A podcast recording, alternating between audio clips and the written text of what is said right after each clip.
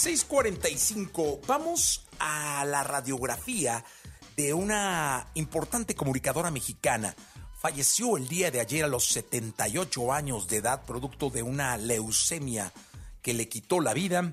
Una figura icónica de la radio y la televisión, del periodismo. Hablo de Talina Fernández. Aquí la recordamos. Radiografía en Jesse Cervantes en Exa.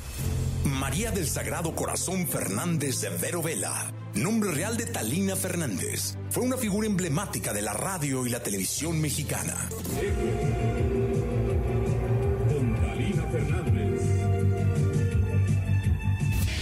Talina nació el 2 de octubre de 1944 en el Hospital Inglés de la colonia Anzures de la Ciudad de México. Conocida también como la Dama del Buen Decir, Talina Fernández inició su trayectoria en 1970 cuando el productor Raúl Astor la invitó a formar parte del elenco del programa La Cosquilla. Posteriormente participó en Mujeres, Mujeres y Algo Más junto a Verónica Castro, Anel Noreña y Nubia Martí. Fue el segundo programa que hice y era con Héctor Suárez, Héctor Bonilla, Nelly Medin, Chela Nájera, era una locura.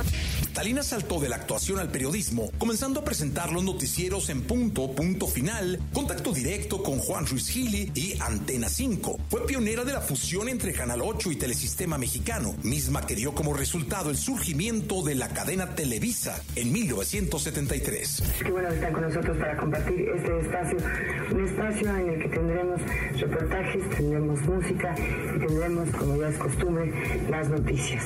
Su versatilidad y talento le dieron tal credibilidad que comenzó a cubrir eventos de la talla internacional como los premios Oscar. Su mote de la dama del buen decir se le atribuye al productor Luis de Llano Macedo por su impecable manera de expresarse. Luis de Llano se le ocurre por el correcto castellano decirme la dama del buen decir. Y se quedó. En 1994 hizo una de sus coberturas más trascendentes, el asesinato de Luis Donaldo Colosio, candidato a la presidencia de la República por el Partido Revolucionario Institucional, el PRI. Talina Fernández nos habla desde el interior del hospital. Talina. No ha habido un comunicado oficial, pero un médico que salió de prisa me dijo que se había ido.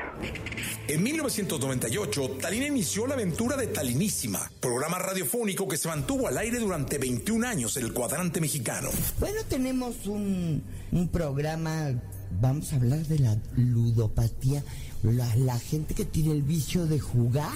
El momento más trágico de su vida lo vivió el 29 de abril del año 2005 con la repentina muerte de su hija Mariana Levy, actriz y cantante, a quien siempre tuvo presente. Mariana era suave, dulce. Tuve la fortuna de tenerla 39 años, mi amor. Tuve la fortuna de ser su mamá. Tuve la fortuna de olerla. Tuve la fortuna de viajar con ella. La televisión, la radio, el mundo de la información y del entretenimiento despiden a una figura querida y muy respetada en todos los medios de comunicación. Descanse en paz. Talina Fernández, la dama del buen decir. Dios ha sido muy bueno conmigo.